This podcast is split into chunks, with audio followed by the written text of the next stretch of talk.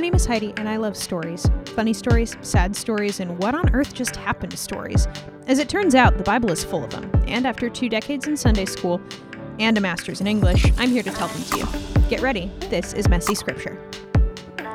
The end of the book of Genesis, which, by the way, we are rapidly approaching, basically follows one serious arc that unfolds in this sweeping narrative that opens up possibilities for the rest of the Bible and pretty much establishes the thrust of the story for the next several hundred years. However, there are some sort of side quests, if you will, that the sons and daughter of Leah get into before we actually get into that big final narrative. Without further ado, this is the Children of Leah extravaganza once Israel's family had made up with Esau, they were free to live basically anywhere they wanted in Canaan, as long as they could get along with the locals who were already there.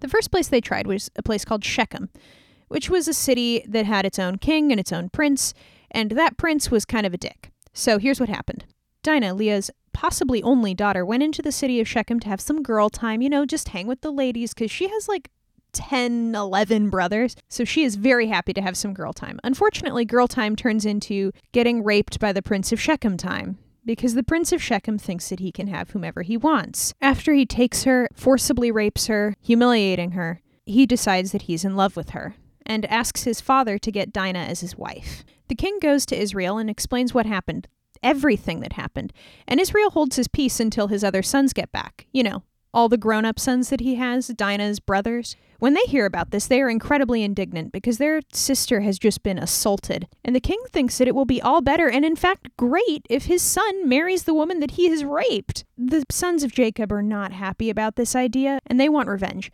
So they lie through their teeth.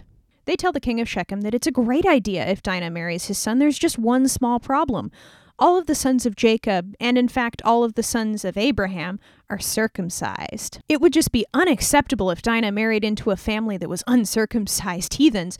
So all they have to do to get Dinah's hand in marriage is to have themselves and the entire city of Shechem circumcised. Amazingly, the king and his son both agree to this because they realize that they could intermarry into Jacob's family and absorb all of that wealth and societal power into their town if only they can get Dinah. So the men of Shechem all agree to be circumcised as adults. Ouch. Three days after the prince, the king, and all of the men of Shechem have been circumcised, Simeon and Levi go into the city and slaughter them all.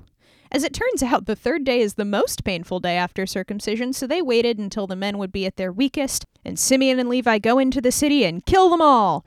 Not the women and children, just the men, you know, who had agreed to be circumcised because their prince had raped Dinah. After that, the other sons of Jacob went into the city and plundered it. All of the wealth, all of the children, all of the women, they took into their own camp and plundered. So, really, the sons of Jacob do not come out of this story looking great, and Simeon and Levi come out looking real bad. Israel is pissed because they have made a huge mistake. By killing the king of Shechem and his son, and also all of the males, and plundering the entire city of Shechem, Jacob has just made his family some very powerful enemies, i.e., the entire area of Canaan.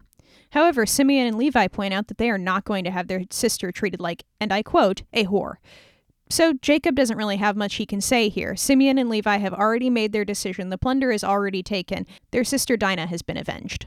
Now, let's just be clear. It is not as though the sons of Jacob, and specifically the sons of Leah, are not a little bit of sexual deviance. Shortly after Rachel, remember, Jacob's favorite wife, Israel's favorite wife. God, it's confusing with the Jacob and Israel thing, but the Bible keeps switching back and forth. I don't know what to tell you. Rachel gets pregnant by Jacob again, and this time when she's in labor, it's very, very difficult. She gives birth to a second son who she names Ben Oni, which means either son of my sorrow or son of my strength. Rachel knows that she is dying.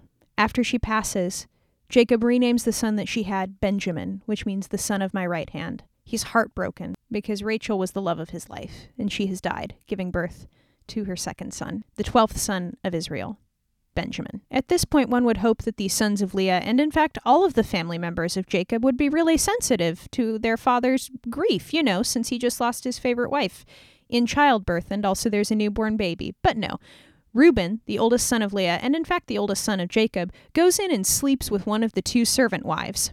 In fact, he doesn't just go in and sleep with one of the two servant wives, he goes into Bilhah, who was Rachel's servant. So he goes in and sleeps with replacement Rachel shortly after Rachel's death, and his father hears about it. At this moment, Israel says nothing. Whether it's because he's deeply in grief or because he thinks that he's already lost control of Reuben, we're not sure. But Israel knows that Reuben has gone in and slept with his concubine, which is incredibly dishonoring on its own. But not only that, he slept with the concubine that had been given to Jacob by Rachel after Rachel dies. It's possible that Israel would have punished Reuben and done something big, but at this point they are journeying to see Isaac, who is on his deathbed. Isaac had thought he was on his deathbed when he gave the blessing, but apparently he was not anywhere close. It's been several decades and Isaac was still kicking. But not anymore. Both Jacob and Esau get to be with Isaac when he passes. And just as Isaac and Ishmael buried their father, Jacob and Esau bury theirs. Isaac, the second patriarch, died at 180 years old. Between the death of his favorite wife and the death of his father, it's quite possible that Israel wasn't really capable of punishing Reuben at the moment, but he didn't forget.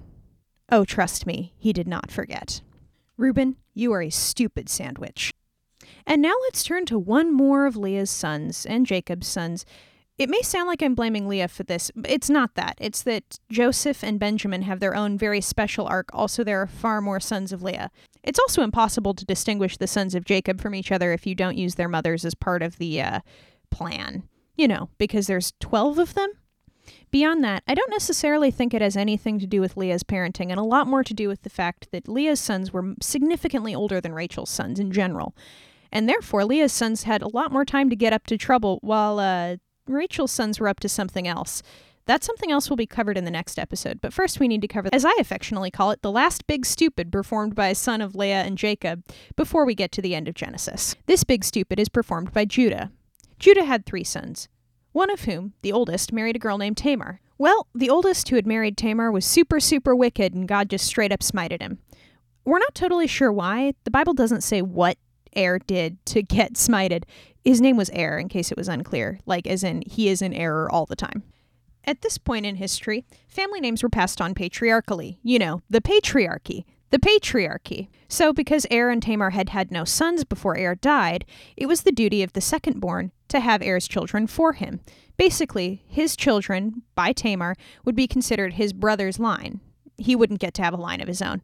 This upset Onan, the second son, and so he came up with a clever plan. When he would have sexy time with Tamar, he would intentionally pull out in such a way that Tamar would not get pregnant, but he could still have sex with her. God did not find Onan's behavior amusing or appropriate because he was just using Tamar's body to masturbate, you know, because he was spilling his semen on the ground and refusing to give his brother an heir. Therefore, God put Onan to death too. At this point, Judah has now lost two sons, and he is blaming Tamar for that, despite the fact that it is definitely the son's fault and definitely nothing to do with Tamar. So he tells Tamar to go back home and live with her father until his third son, Shelah, grows up. Judah did this mostly to make sure that Tamar wouldn't get anywhere close to Shelah, and he definitely had no intention of giving Shelah in marriage to Tamar because he was afraid that his son would die. Well, his third son would die. But Tamar doesn't know that yet, and she goes home and lives with her dad. You know, basically had been passed back to the original paternal owner. It's not great. We all know ancient societies weren't great for this, and this was an ancient society kind of thing to do. Eventually, Judah's wife did pass away, and after Judah had mourned for her an acceptable amount of time, he went out with the sheep shearers to do the, you know, annual shearing thing. It's important that it wasn't in his home area because he sees a prostitute on the side of the road wearing a veil. Little does he know that that prostitute is not really a prostitute, but it's Tamar. Tamar has figured out at this point, because, you know, there was enough time for Judah's wife to die, and Shelah is definitely a grown up now, that Judah has no intention of doing his job and making sure that Tamar produces an heir for her first husband. Perhaps more relevantly, it's not like Tamar could marry somebody else. After all, she was pledged to be married to Shelah, and was in fact still technically Judah's problem. So Tamar disguises herself as a prostitute, stands by the side of the road, and seduces Judah, her father in law. Judah doesn't recognize her, and when she asks for payment, he tells her that he'll send her a young goat and gives her his signet ring, his cord, and his staff, all three identifying marks of himself, as a way of assuring payment, you know, because he can't get him back unless he does send her the goat. He sends the goat by a friend, and he's like, Where's the cult prostitute that works on this road? And the friend's like, I don't know what you're talking about. There's no prostitute on this road. So Judah takes the goat back, but his cord and his signet and stuff is still missing, so he's got a bit of a problem. He decides to let this mysterious prostitute hold on to his stuff because he will be the laughing stock of everybody if he can't even locate the prostitute to get his stuff back. So basically, he's like, yeah, whatever, it's hers now. He finds out three months later that his daughter in law Tamar is pregnant. mysteriously. And he's like, Well, let's put her to death. She's a hoe. And she's like, I'm not just any hoe. I'm the hoe you slept with. Look, here's your signet cord and stuff you made a big mistake. And Judah's like, honestly, she's got a point. Like, mad respect. She's more righteous than I am because I was withholding my son from her.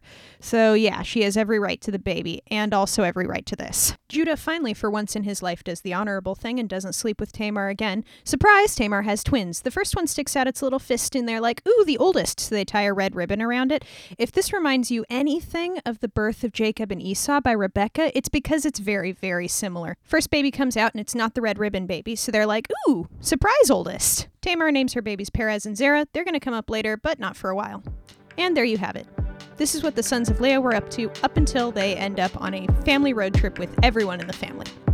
In the next episode, we're going to find out what the son of Rachel was up to, you know, Joseph the pretty boy, and also find out what precipitated the family road trip. Probably. It's going to be a good time, and we are almost through Genesis. There's two episodes left, and it's a roller coaster. Stay tuned.